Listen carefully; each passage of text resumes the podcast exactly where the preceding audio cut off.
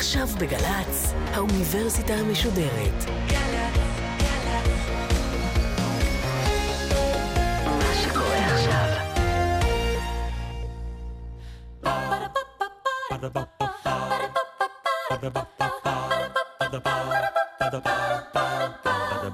האוניברסיטה המשודרת בשיתוף מיזם וויז מציגה המדען העירום, מיטב החוקרים בישראל בפגישה אישית עם בן שני. והפעם, שיחה נוספת עם הדוקטור תמר אילם גינדין, בלשנית איראנית וחוקרת במרכז עזרי לחקר איראן והמפרץ הפרסי באוניברסיטת חיפה על בלשנות איראנית.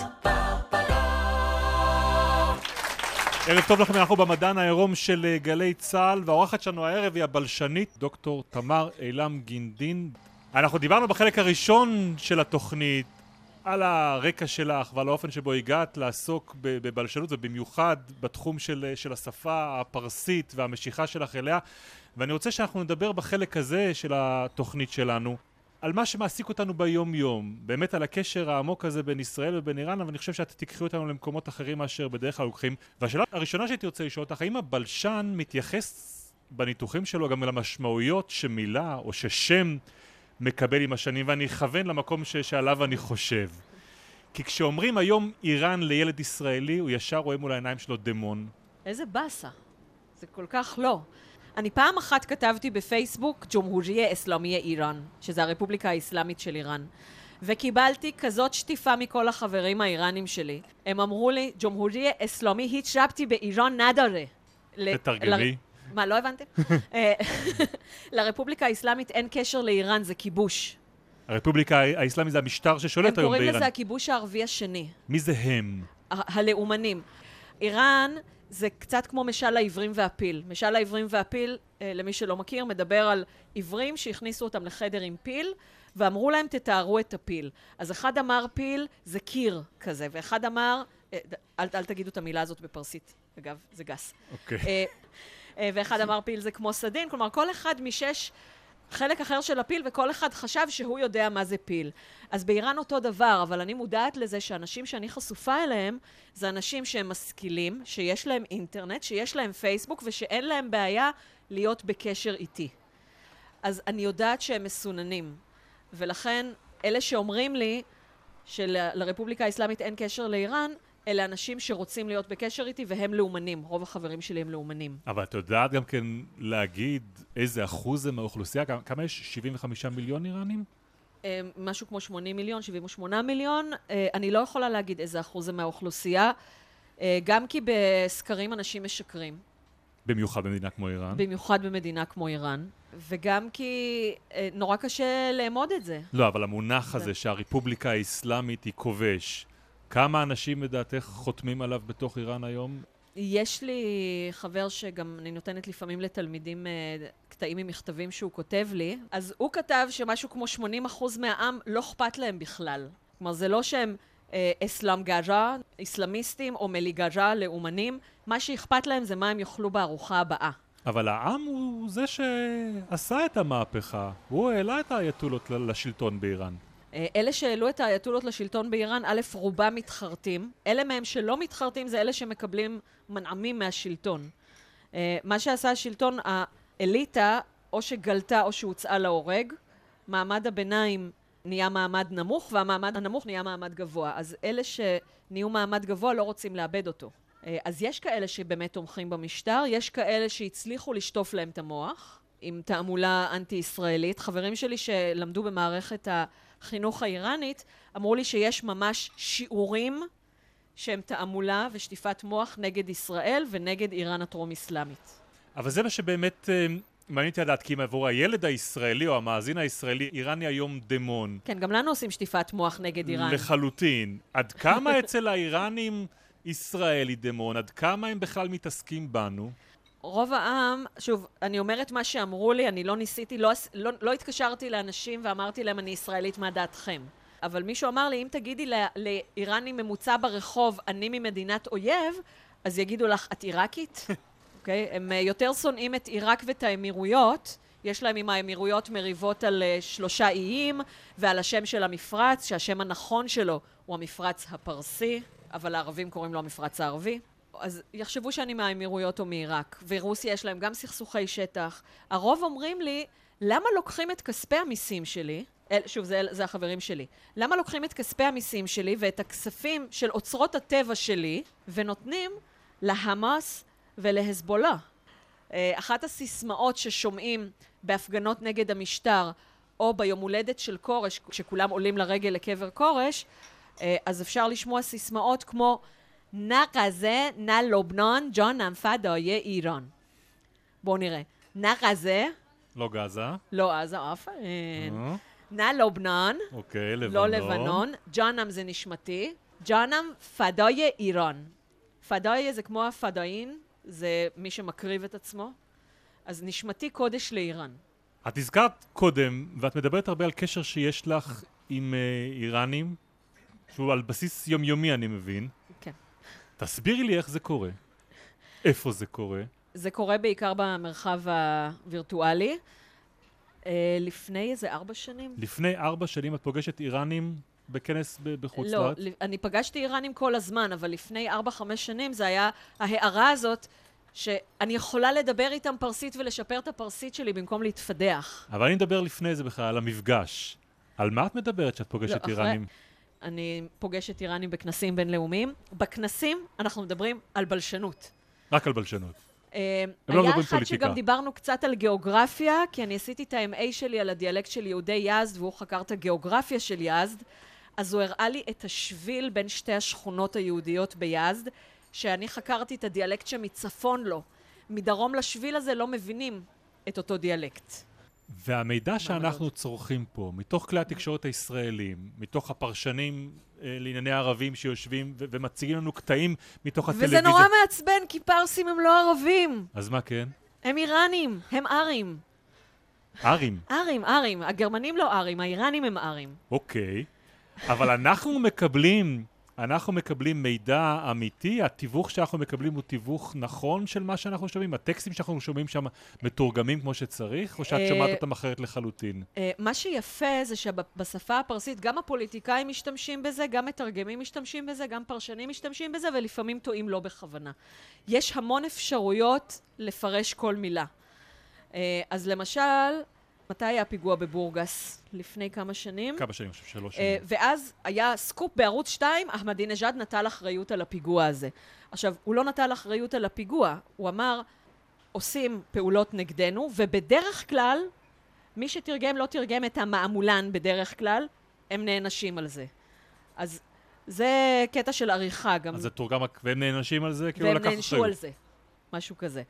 מקומות שכן אפשר לטעות, זה אחד המשפטים המפורסמים ביותר, ישראל ביד מחשבד.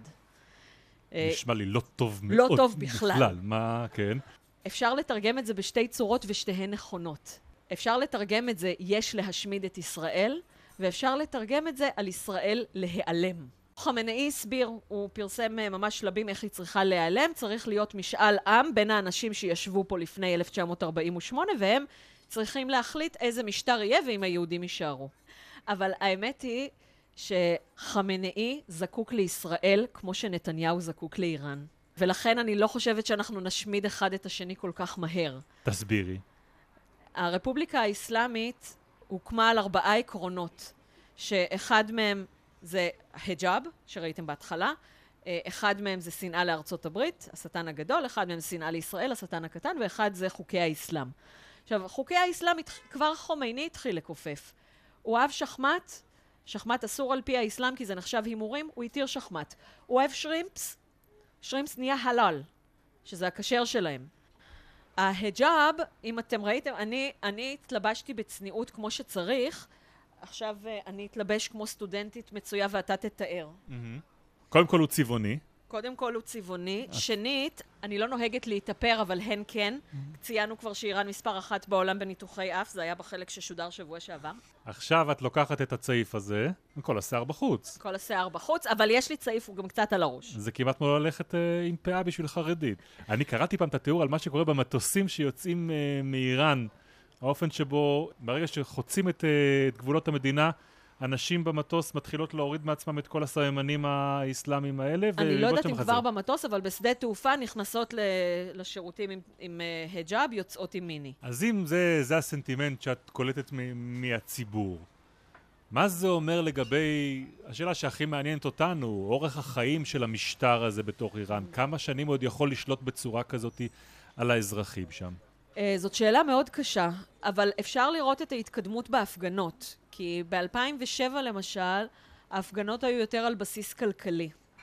בהפגנות של 2009 זה היה ההפגנות הגדולות המפורסמות, המהפכה הירוקה מה שנקרא. המהפכה לא הייתה נגד הרפובליקה האסלאמית, המהפכה הייתה אנחנו הצבענו בבחירות למוסבי וקיבלנו את אחמדינג'אד, ולא יכול להיות שהוא קיבל 63 אחוז, בטוח היה פה זיוף.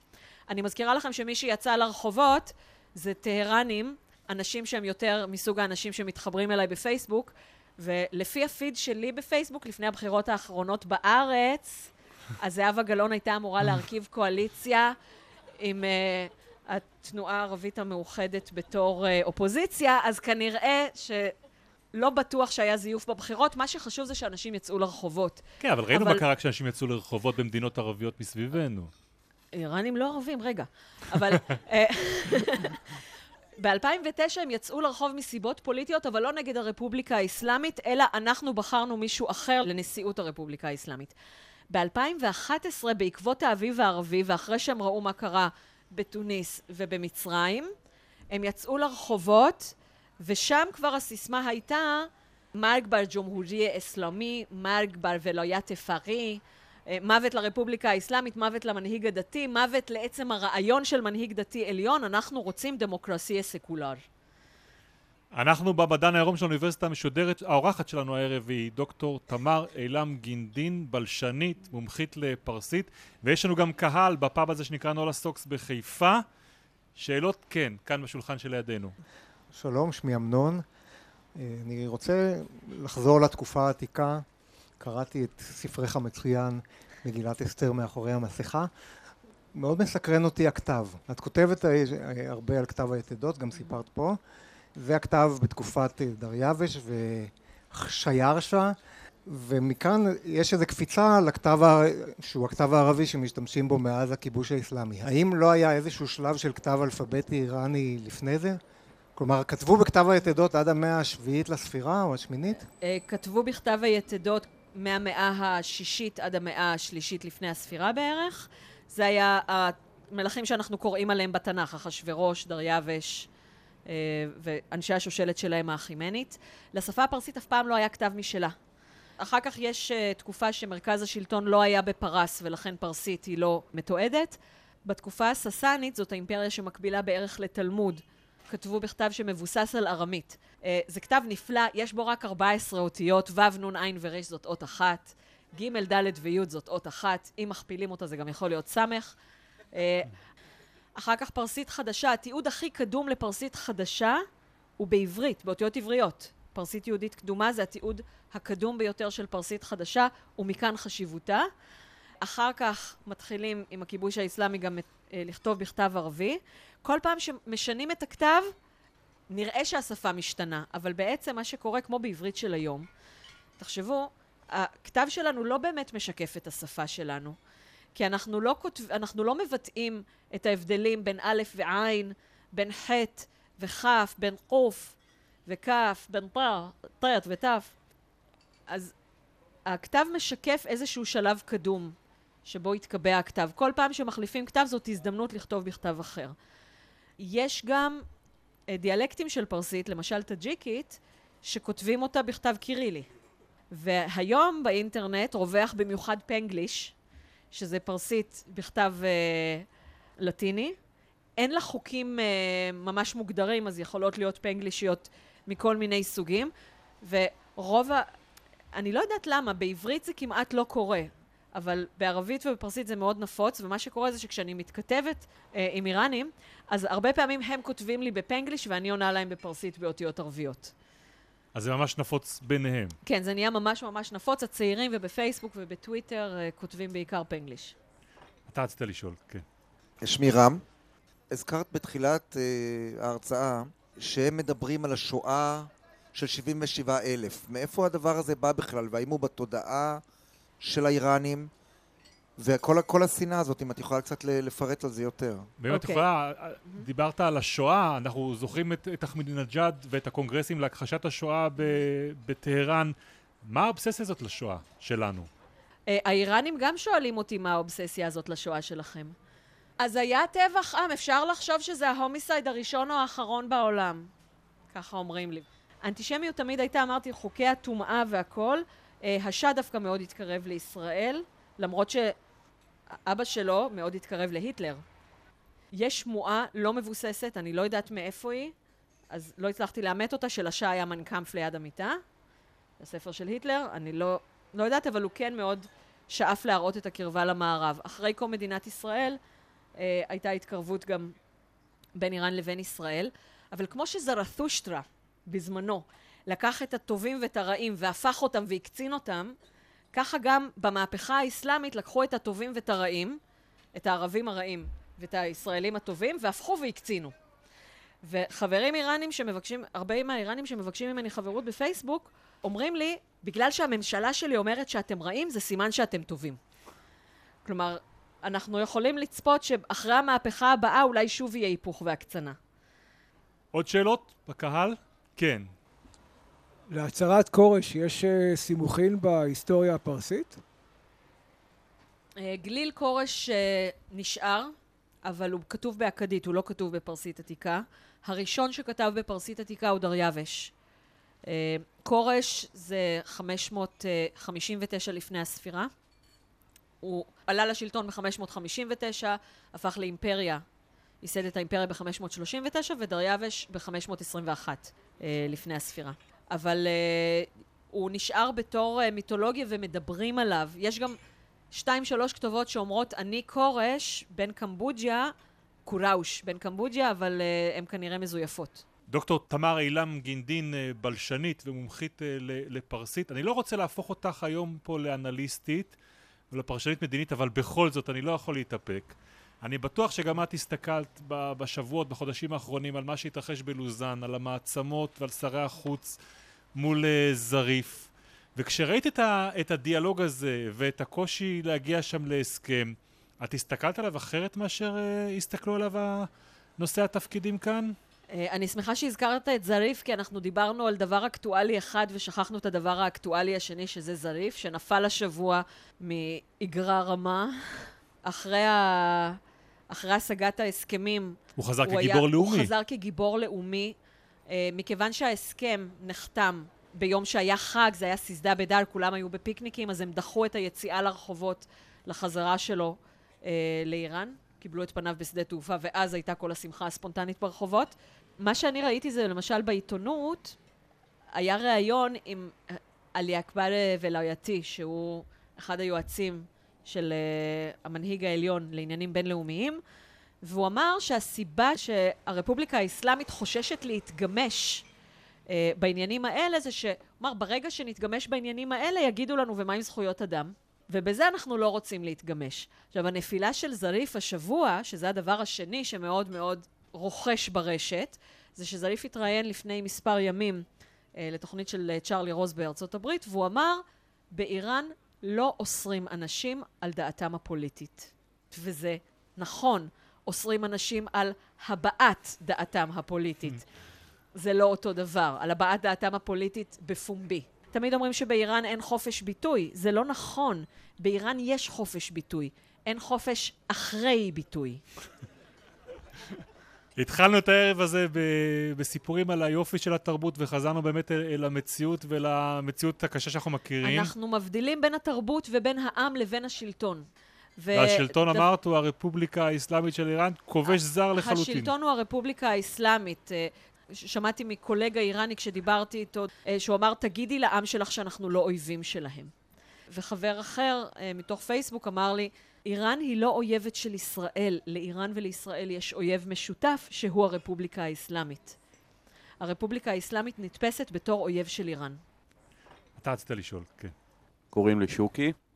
הם טוענים שזה אויב משותף, אבל הם למעשה בבחירות העלו אותו מרצונם החופשי בשנת 79. אוקיי, אז בואו נעשה הפרדה בין מה שהם ידעו לבין, ורצו לבין מה שהם קיבלו.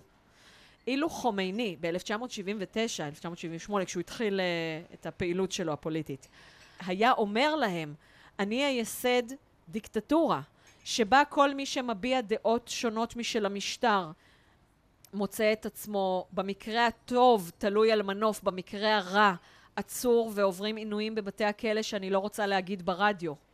ואילו היה אומר נשים יהיו חייבות uh, לעטות היג'אב. אילו חומייני היה אומר להם את כל זה, הם לא היו מעלים אותו לשלטון. הם העלו אותו לשלטון כי השאה לא היה טוב כמו שהיום זוכרים אותו. בתקופת השאה גם היה רע. גם בתקופת השאה עינו אנשים בבתי הכלא, לא כמו היום. בתקופת השאה הייתה כפייה חילונית. האנשים שהעלו את חומייני לשלטון, שהעלו את הרפובליקה האסלאמית, מאוד מאוד מתחרטים על זה. לסיום אני רוצה לשאול אותך, את חוקרת, וכמו שאנחנו שומעים כל הערב הזה, את חיה ונושמת את התרבות הפרסית ו- ואת איראן, ואני בטוח שבתור מישהי שחוקרת אותה כל כך הרבה שנים, והרי לא יכולה להיות שם, את מדמיינת לעצמך איך ייראה הרגע שבו תוכלי לנחות לביקור בפעם הראשונה באיראן, ובטח תכננת לעצמך איזשהו מסלול טיול כזה. אני חולמת על זה לפעמים. אז תשתפי אני... אותנו. לא, האמת היא שבחלומות שלי אני מגיעה לשדה תעופה וזה עדיין הרפובליקה האסלאמית ויש לי רק דרכון ישראלי ואני נורא פוחדת, אבל ברגע שיש שלום, ולא משנה אם זה בגלל שגם אנחנו נהפוך לתיאוקרטיה ונתאסלם או בגלל ששם תהיה דמוקרטיה חילונית, אני לוקחת אתכם לסיור בירות. אני אקח אתכם לשושן שהיום היא תל, כלומר יש העיר שוש עדיין קיימת, אבל מה שמעניין זה התל, ורואים שם את חצר גינת ביתן המלך, וכל מיני מקומות, ואת שער המלך, ומקומות שמתוארים במגילת אסתר. אני אקח אתכם לקברים של המלכים, אה, בתחת ג'משיד, הקבר של אחשורוש, דריווש אה, וארתחשסתא. אה, יכול להיות שנסיים אה, בבירה של היום, טהרן. יש, יש שמועות על זה שרוצים להעביר את הבירה למקום אחר, כי טהרן כבר גדלה יותר מדי. אבל אם באמת תיקחי אותנו לביקור בטהרן של היום, מהחברים שלך ברשת, מה המקום החם שהיית רוצה ללכת אליו ישר מכאן מהפאב בחיפה? וואו, איזה מסעדה טובה. לא, האמת היא שאני רוצה ללכת למקומות שיש בהם כתב יתדות לבייסטון, לתחת ג'משיד, לראות את היתדות בעיניים. בתחת ג'משיד, בייסטון קשה למשש אותם כי הם בגובה 100 מטר, אבל לראות את, ה, את הכתובות האלה שהם השאירו, לראות את ההיסטוריה בעיניים. אוקיי, וזה במדינה שיש הרבה אנשים שרוצים לבקר בכל מיני מפעלים של מים כבדים ומתקנים אחרים אה, מתחת לאדמה. אין לך שום רצון לבקר במשהו של איראן המודרנית היום. Uh, יש לי רצון לבקר בדברים של איראן המודרנית, uh, באוניברסיטה, אפילו בשוק, בקולנוע, אני יודעת, לא... אני רוצה ללכת לפגוש אנשים. לא מעניין אותי טכנולוגיה, אני לא יודעת מה זה מים כבדים, אני לא אוכלת עוגות צהובות. דוקטור תמר אילם גינדין, תודה רבה רבה לך על השיחה המרתקת הזאת. תודה רבה. תודה רבה גם לקהל שלנו כאן בפאב שנקרא נולה סוקס בחיפה, תודה לחברים שלנו בעמותת וויז. אתם יכולים לעקוב אחרי המפגשים שלנו דרך אתר, דרך הדף של האוניברסיטה המשודרת בפייסבוק. אתם יכולים להצטרף ולהיות חלק מה, מהמפגשים האלה כקהל, וכמובן אחר כך גם להאזין אליהם גם באפליקציה של גלי צה"ל. אז לילה טוב לכולכם, ולהתראות במפגשים הבאים.